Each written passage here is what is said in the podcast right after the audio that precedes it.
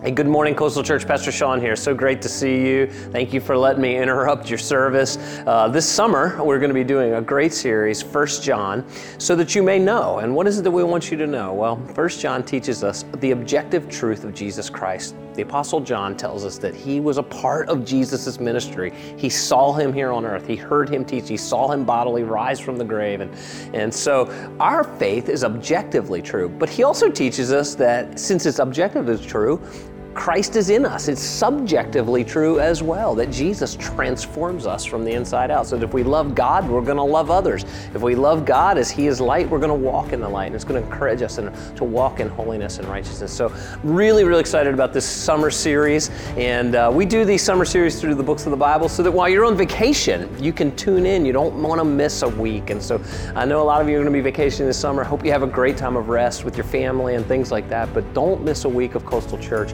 So, we're really excited for you to join us this summer in our new series, First John. Have a great Sunday. I want to turn it back over to your campus pastor. God bless you. Grab a Bible, turn with me to First John. If you're looking for it and you hit Second John, you've gone too far. So, First John. Uh, starting a new sermon series, and we have entitled this series That You May Know. And that's a phrase that we're going to read time and time again as we go through this letter. John is writing that we may know certain things. And as Pastor Sean already mentioned in the intro video, that we may know, first of all, that our faith is objectively true, meaning that it is true in time and in history, that Jesus really is the Son of God, that he really did die for our sins, that he really did rise from the grave. But it is also subjectively true. That is, as a result of what Christ has done and me trusting in him, now Christ lives in me by the power of the Spirit, that he really is transforming my life, and I really am being conformed to the image image of Christ. It is both objectively and subjectively true. And this book is written that we would know that, that we would have confidence and assurance of the things that we know in Scripture. And here's why I think that this theme has such an appeal to us. As human beings, we have a natural desire for certainty. We have a natural desire to know things for sure. Or maybe it's just me. Maybe I'm projecting my own, you know, weirdness on everyone else. Let me just have a little bit of a confession time. Uh, there's certain things that if I don't know it for sure, it will drive me nuts. Uh, things like, did I lock the door? Uh, everybody else ever laying in bed at night, like, did I lock the door? And you have to get out of bed and go check it. I've actually been working here, gone home, and then be like, did I lock the door at church? And so guess what I got to do? Get my car, drive back. Did I lock the door? Or maybe it might be things like, did I turn the stove off? Anybody else have that miserable drive to work where you're like, did I turn the stove off? And then just get these images in your head of your house burning down. Some of you guys are like, Nate, you need to go talk to somebody. You're probably right. But here's the bottom line it drives us crazy when we don't know things for sure. And if that's true with trivial things like did I lock the door or did I turn the stove off or whatever else it might be, how much more important is it that we are sure about our faith in Christ? That we are sure, both objectively and subjectively, that God really did send his son into this world to rescue us and that he really is in me, that our faith is genuine. You see, friends, there's one thing that all of us in this room have in common, and it's this unless Jesus returns first, we're all going to die one day. I know it's a cheery thought to start this sermon off, but listen, why do I say that? Because how foolish would it be to go through life knowing for certain that something is coming, but not being prepared? Not knowing for certain that your faith in Christ is something that is genuine. So, John wrote this book so that we may know the gospel, that we may know that we have eternal life. So, it's my hope and prayer that this summer we will grow deeper in our knowledge of the truth, we will grow deeper in our commitment to follow Jesus, and we will grow in our love for God and one another. So, we're going to study the first four verses this morning, and here's the main point. The word of life was revealed in time and declared by eyewitnesses. And through Jesus, we have joyful fellowship with God. So let's read these first four verses of 1 John together. That which was from the beginning, which we have heard, which we have seen with our eyes, which we have looked upon and have touched with our hands, concerning the word of life, the life that was made manifest. And we have seen it and testified to it and proclaimed to you the eternal life, which was with the Father and made manifest to us. That which we have seen and heard, we proclaim also to you, so that you too may have fellowship with us. And indeed, our fellowship is with the Father and with his Son, Jesus Christ. And we are writing these things so that our joy may be complete. And so, Father, we pray this morning that you would bless the preaching of your holy and inspired word. Lord, we acknowledge that your word is a lamp to our feet and a light to our path. And I pray that you would use this word to comfort, to challenge, to encourage, to convict. We pray that your Holy Spirit would use this book of First John this summer to conform us more deeply into the image of your Son. For we ask it in Jesus' name. Amen. Amen. So we're actually uh, going to pivot here, and for the first 20 minutes, we're actually not going to study those verses at all. So, um, you know, faked you out. So here's what we're going to do. I think it's helpful when you're studying a book of the Bible to look at the book as a whole to get the big picture before you look at the individual verses. So, how many puzzle people do I have in here? How many of y'all like to do puzzles? Some of y'all, okay, great. Try doing a 1,000 piece jigsaw puzzle without the picture. See how well that goes for you. You'll be looking at these pieces, you'll be all kinds of lost because you need to see the big picture. In the same way, I'm convinced that when we study the Bible, part of the reason why we often get confused is because we're trying to put together all these verses that are like puzzle pieces without looking at the big picture.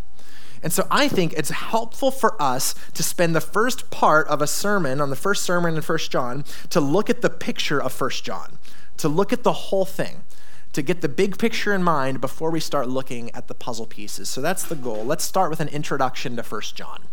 Let's start with an introduction to First John. Now, this is a well loved book of the Bible. Many of you guys have already read this. You already know it. You already love it. It's a very incredible book of the Bible because it is simple and yet profound. That's sort of the hallmark of John's writings in general, the Gospel of John, First John. They're very simple to understand, and that many of the concepts can be understood by children, but they also have a great depth to them that can pr- may be profound even to those who've been studying scripture their whole lives. Martin Luther put it this way He said, I have never read a book written in simpler words than this one, yet the words are inexpressible. So let's look at the details together. Let's talk first about the author.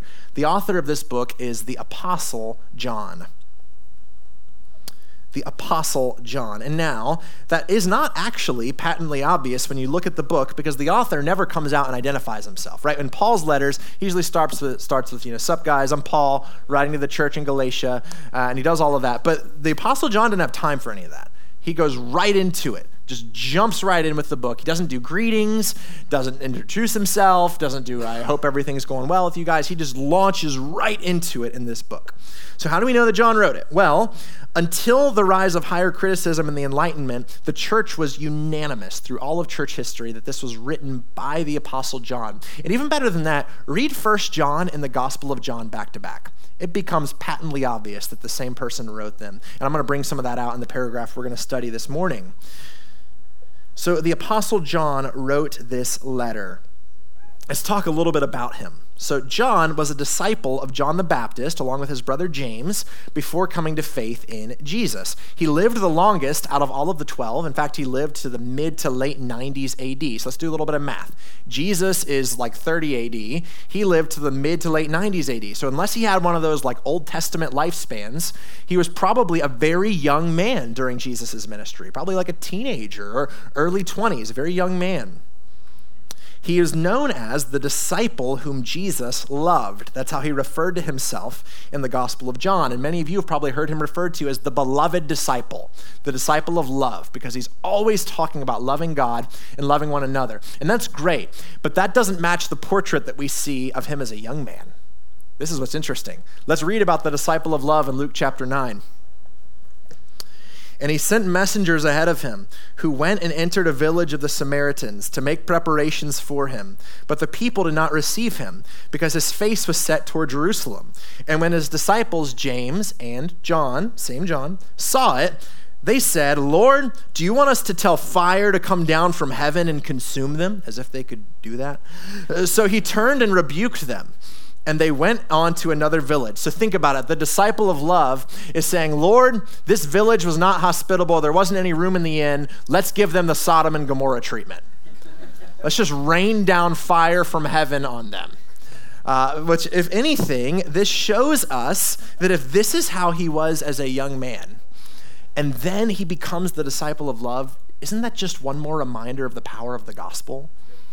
That Jesus can change people so, John goes on to become a key leader in the early church. He wrote five books of the New Testament, including the Gospel of John, the three letters of John, and the book of Revelation. He was the only disciple that was not martyred for his faith. He got off easy. All that happened to him was getting boiled in oil and then exiled to an island called Patmos. So this is the author who wrote this book, I think late in his life, probably in the 80s to 90s AD. So that's the author. What about the situation? You see, because authors of scripture, I don't want you to get the impression they didn't just sit down one day like, I want to write a book of the Bible today. That's what I'm going to do. No, these books were written in specific contexts and specific situations for specific purposes. So, what's the situation that prompted him to write First John? I think he was confronting false teaching. He was confronting false teaching. I think that there's actually a circle of churches, more than one, that John was caring for as an apostle, and these churches were being troubled by false teaching. And I believe in doing so and writing this letter to confront this false teaching, he was fulfilling the calling that all church leaders have of Titus 1 9 which says he must be hold firm to the trustworthy word as taught, so that he may be able to give instruction in sound doctrine and also to rebuke those who contradict it. Calvin put it this way the pastor ought to have two voices one for gathering the sheep, and another for warding off and driving away wolves. Both. It's instructing in sound doctrine and confronting or rebuking those who contradict it. John knew that as a, as a church leader is called to feed the sheep, one of the things that is entailed in feeding the sheep is preventing them from eating poison. And that's what false teaching is to the life of a church. But what was this false teaching that was being propagated in the church? We get some clues through the rest of 1 John and even in 2 John. 1 John 4 says this By this you know the Spirit of God. Every spirit that confesses that Jesus Christ has come in the flesh, if you have your Bible open, underline that phrase in the flesh. That's really important has come in the flesh is from God. And every spirit that does not confess Jesus is not from God. This is the spirit of the Antichrist, which you have heard was coming and now is in the world already. If you flip over a page to Second John, his second letter, this is what he writes in verse 7 of Second John. For many deceivers have gone out into the world, those who do not confess the coming of Jesus Christ, there it is again, in the flesh. Such a one is the deceiver and the antichrist. So, what's the deal here? This is a denial of the humanity of Jesus. These false teachers are not denying the deity of Christ necessarily, they're denying the humanity of Christ. They're denying that Jesus has come into this world in the flesh. Every Christmas time, right? We talk about the incarnation, the virgin birth, about how Jesus is God, but he entered into this world taking on humanity. That's what they're denying. And you probably hear that and go, that's stupid. Why would you deny the humanity part? I think we do that because in our culture, that's the easy part. We have no problem affirming that Jesus was a human being. We struggle with the deity part. We struggle with the Jesus is God part. But in this culture, it would have been the opposite. Why is that? Well, according to a Greek worldview, matter or the physical world was viewed as inferior or evil, whereas the spiritual world was viewed as superior and good and pure. So, according to that way of thinking, it would have been unbecoming for God to take on human flesh especially since that's the thing you're trying to get rid of. In a Greek scheme of salvation, you wanted to escape the body and get to a spiritual realm. The body was viewed as bad. This was a heresy called Docetism, where Jesus was not literally a man, but he only appeared to be a man, like a ghost or an angel or something. Like he just appeared to be a man, he was not actually a man. And this is a heresy because the humanity of Jesus is central to the gospel, as we're going to talk about in a few minutes. So that's the situation. So, what was the purpose for his readers? He was doing this, I think, to provide assurance of salvation. I think this is the big theme of this book that you may know that you have eternal life, assurance of salvation. Reading between the lines, these false teachers left the church and this likely upset the faith of many within the church. So I think John is writing to provide assurance to the true believers in the church to show them how a person can know that they are genuinely saved. I think of a, a theme verse of this book as 1 John 5:13, which says, I write these things to you who believe in the name of the Son of God, that you may know. It's the title of our sermon series, that you may know that you have eternal life. He's writing that we may know to provide assurance. And according to Alistair Begg, John provides three tests that we can use that we may know that we have eternal life. I'm going to refer to these again and again throughout this sermon series. I thought this was so helpful. Three tests that we can use that John gives us that we may know that we have eternal life. The first is what we could call the theological test the theological test. Genuine Christians believe the truth about the gospel, believe the truth about who Jesus is, believe the truth about what he has done. As we've seen, those who deny that Jesus is God in the flesh, he says, are the very spirit of Antichrist. But then there's the moral test, the second one that genuine Christians' lives have been so transformed by the gospel that they will begin to walk in obedience to the Lord. But even here, there's this tension in First John I want you to feel with me. So next week, Pastor Andrew is going to come. He's going to preach to us the rest of chapter 1. And in First John 1 8, it says, Anyone who says that they have no sin is a liar. So if we say we're perfect, we're lying. It's not that we're saying we're perfect. But then in the very next chapter, chapter 2, it says, If anyone says, I know him, but doesn't follow his commandments, he's a liar. He's calling a lot of people liars. But here's the deal this is the tension. If we say we're perfect, we're lying. If we say we're Christians and we're walking in sin, we're lying. How do you put those two puzzle pieces together? How do you manage that tension? Here's how a genuine Christian still struggles with sin but they do not live a lifestyle that is dominated by sin. Me repeat that. A genuine Christian will still struggle with sin, but they will not live a lifestyle that is dominated by sin. I like to use this little phrase from time to time in my preaching. It's not about perfection, it's about direction. What is the direction of your life? Are you moving progressively more and more toward Christ? Are you growing in your obedience? Are you growing in holiness? That's the moral test. But third is the social test. Genuine Christians love others. John gives us one more liar in 1 John 4. He said, If anyone says, I love God but hates his brother, he's a liar. Whoever cannot love his brother whom he has seen can't love God whom he has not seen our faith in Christ will overflow in love for other people. These are the three tests. Let me put it in these terms. Genuine Christians believe the truth about God and about the gospel. Genuine Christians' lives have been changed so that they're starting to grow in holiness and righteousness. And genuine Christians love other people.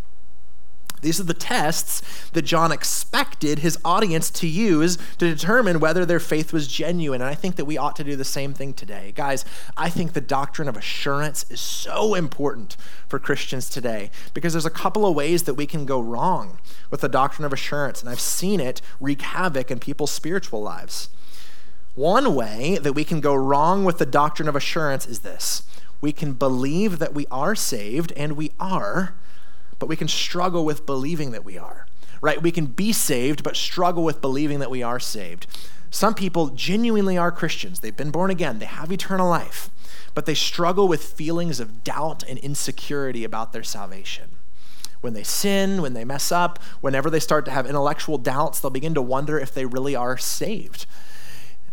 And I think what we can do in these circumstances is use these tests that John gives us to reassure our hearts that we really are, that we're not perfect, we're, per, we're following Christ, we're following after Christ. You know, I love this book. I brought it in earlier, and somebody read the title and was like, What? And I do that. He did that on purpose. It has a very inflammatory title. This is a book by J.D. Greear called Stop Asking Jesus Into Your Heart. And a lot of you guys read the title of this book, you're like, Pastor Nate, what on earth are you reading around here? My goodness. Uh, let me explain. Uh, when you read the first part of the book, J.D. Greear explains in his testimony that as a young man, he really struggled with assurance of salvation. And every time there was an altar call, he's like, well, it wouldn't hurt to do it one more time, just, just to be sure. He ended up getting baptized like four times. because he's like, I just, I don't know it took last time, and I sinned and I messed up. So how do I know that my faith is real? How do I know that it's genuine? And I think that we laugh because it's true. because that's been a lot of us. We can struggle to know whether our faith is real and whether it's genuine. And if that's you, let me lovingly suggest to you perhaps these tests from the Apostle John can be a way to bring comfort, where you can see, I really am following after Christ.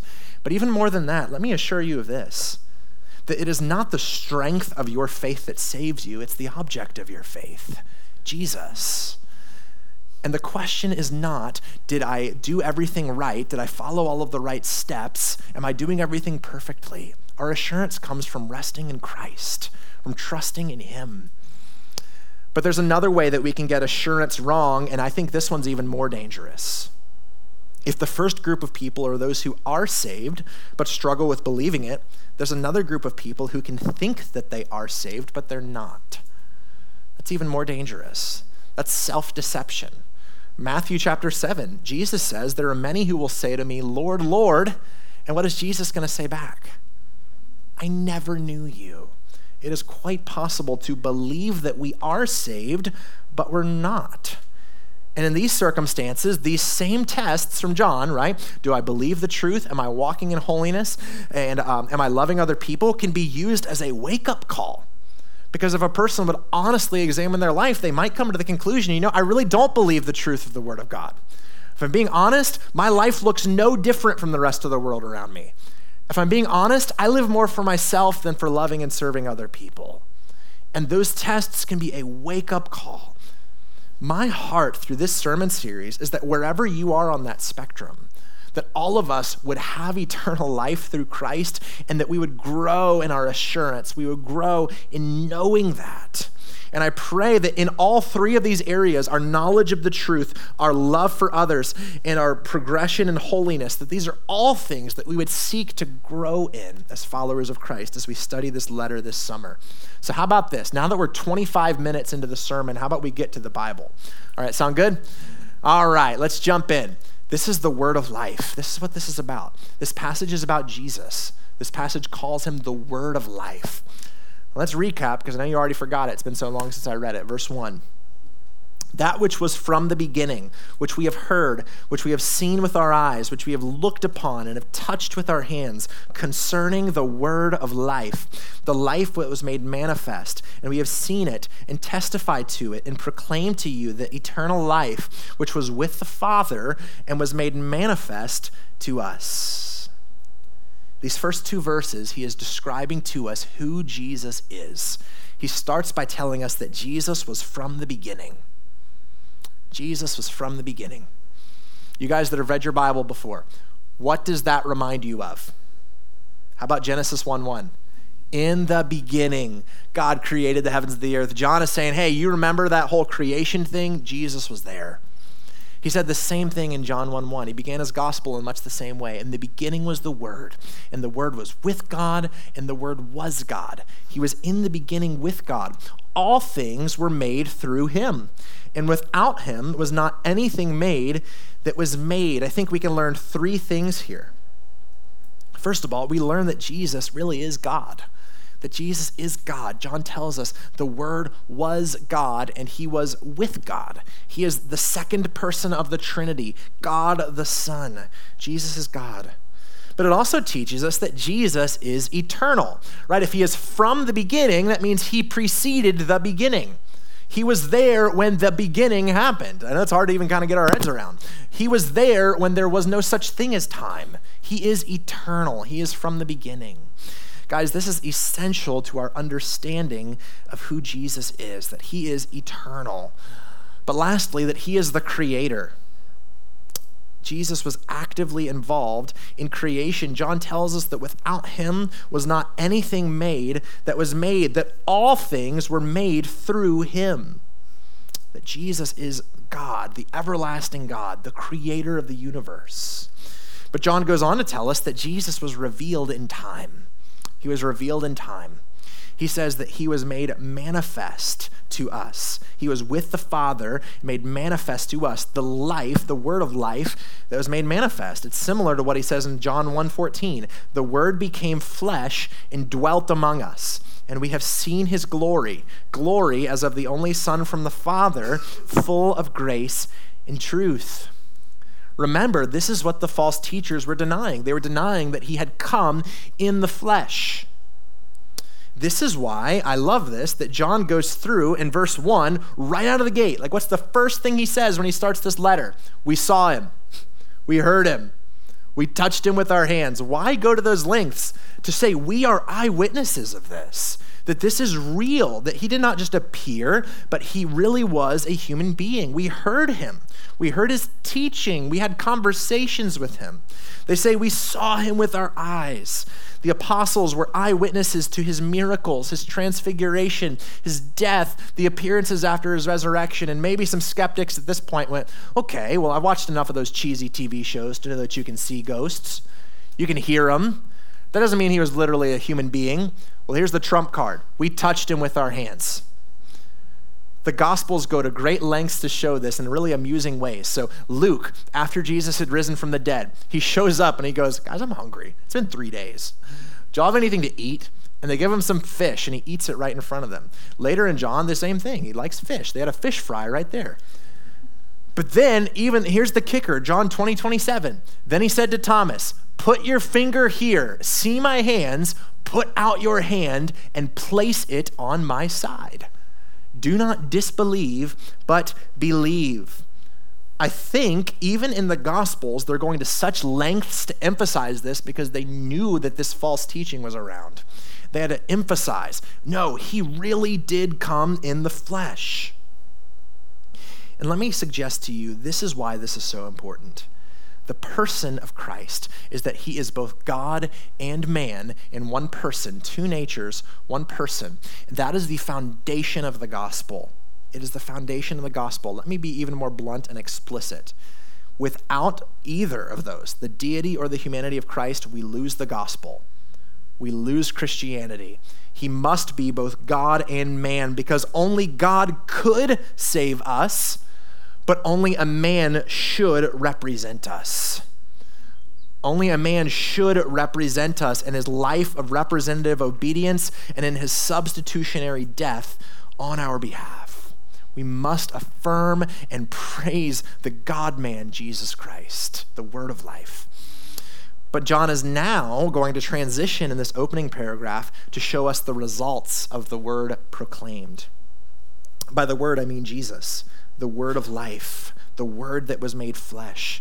What are the results of Jesus being proclaimed? Let's look at verses 3 and 4. That which we have seen and heard, we proclaim also to you, so that you too may have fellowship with us. And indeed, our fellowship is with the Father and with his Son, Jesus Christ. And we are writing these things to you so that our joy may be complete the first result of the word proclaimed is fellowship.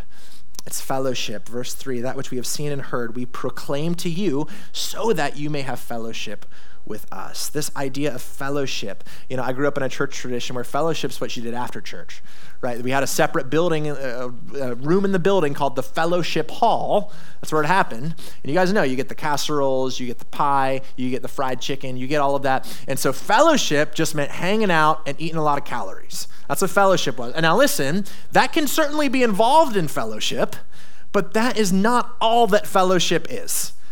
The word fellowship in the Bible talks about having things in common, about having something shared with another person. It's about having the same mindset, the same perspective, the same confession, the same mission. It's about intimately sharing our lives together, loving and serving one another in profound ways. And I think the nuance in this text is shared mission shared proclamation of the gospel. We proclaim this to you so that you can have fellowship with us, John says. It's that we are together, united in our mission. It's a gospel partnership. But I want you to notice something that really struck me as I studied verse 3. Think about it.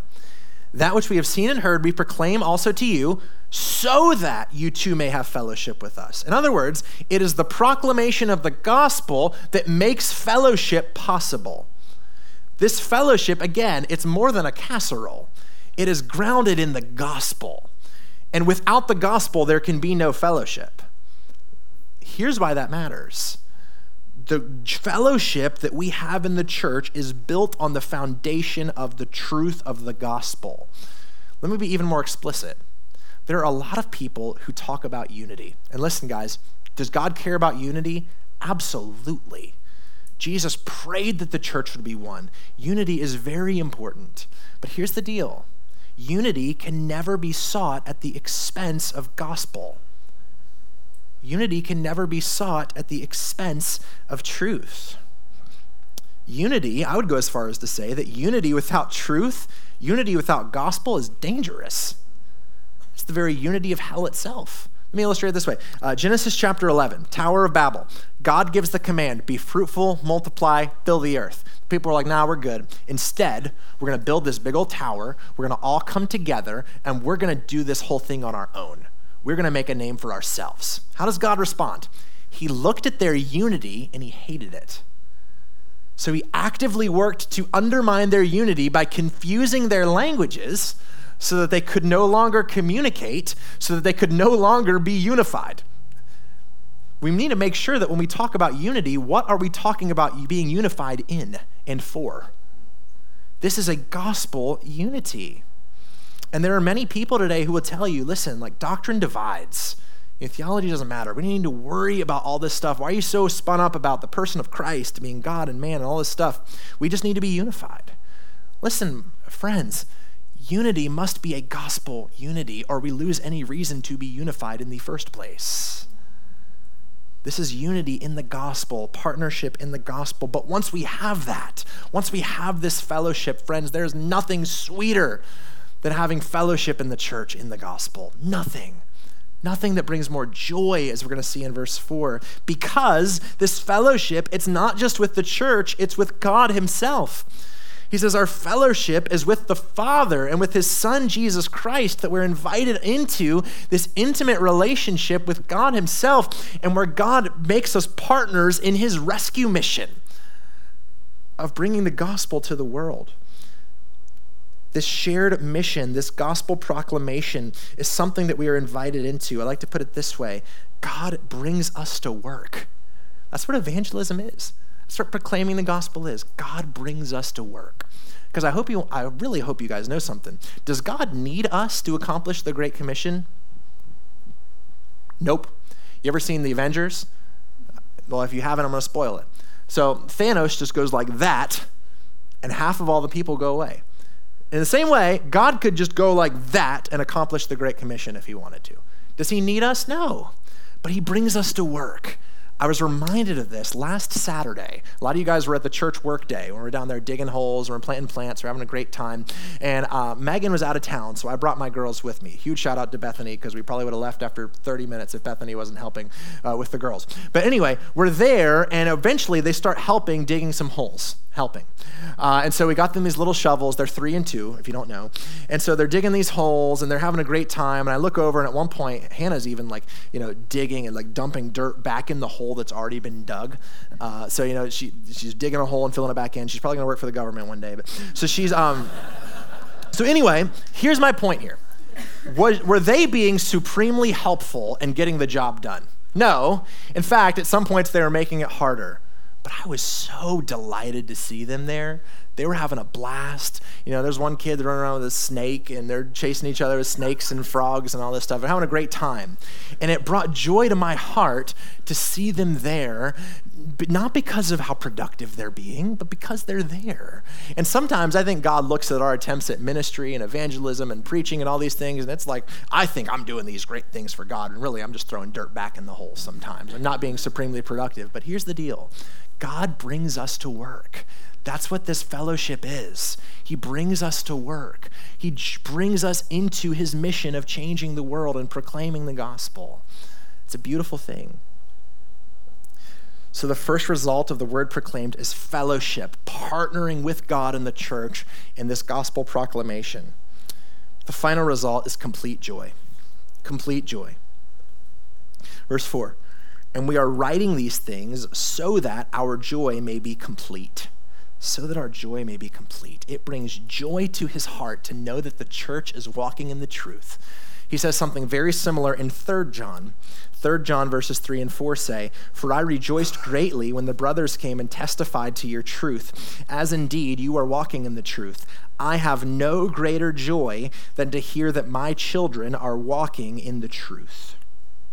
One commentator wrote, John has the heart of a pastor, which cannot be completely happy as long as some of those for whom he feels responsible are not experiencing the full blessings of the gospel.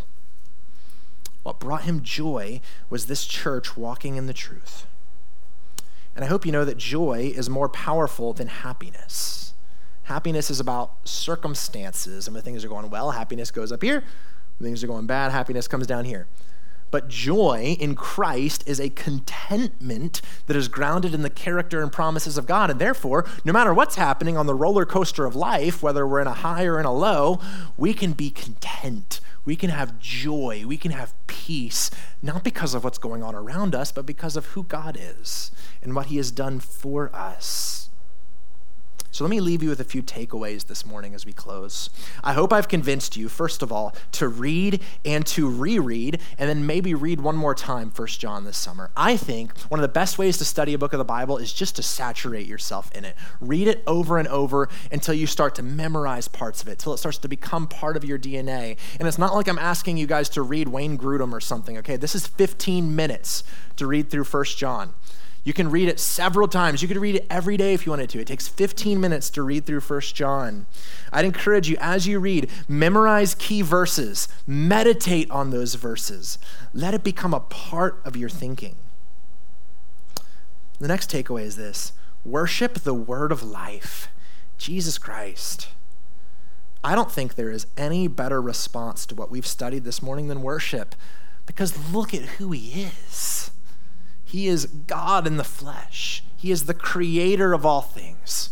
He is the word of life. He is the everlasting God who came into this world to rescue us. The only proper response to who Jesus is is worship. And worship is so much more than a song, it's so much more than a service. It's our way of life as we offer our lives as living sacrifices to the Lord. So every moment of every day, live it in light of who Jesus is, and let it be an act of worship to the word of life. Final thought, and with this, I'd like to invite up both our worship and our prayer teams. My last thought is this rejoice in knowing him. Rejoice in knowing him. John wrote these things so that our joy may be complete. This complete joy comes from having fellowship with the Father and with His Son, Jesus Christ. It comes from knowing God so that you may know that you have eternal life. As I've already mentioned, joy is not grounded in the circumstances or in the roller coaster of this life, but man, far too often we're riding that roller coaster because that's where we're looking for joy. We're looking for joy in our career or in our relationships or in whatever else it might be. And I'm here to tell you that until you learn to find your joy in Christ, you're going to be on that roller coaster, riding the highs and the lows of life. Let me encourage you to instead find your joy, find your complete joy in who Christ is and what he has done for you. And it's my hope that, man, as we study this letter this summer, that God would use First John to deepen us and deepen our faith in the three areas that we've mentioned, that we would grow in our knowledge of the truth, that we would grow in our obedience to Christ, and that we would grow in our love for one another. Amen. Let's close with prayer. Lord, we thank you for who you are. We thank you for all that you've done for us. We praise you, Jesus, that you are the word of life, the word that was made manifest to us for our salvation. We praise you, we love you, and we thank you. Use your word to conform us to your image and deepen our assurance and our confidence in who you are. For we ask these things in Jesus' name.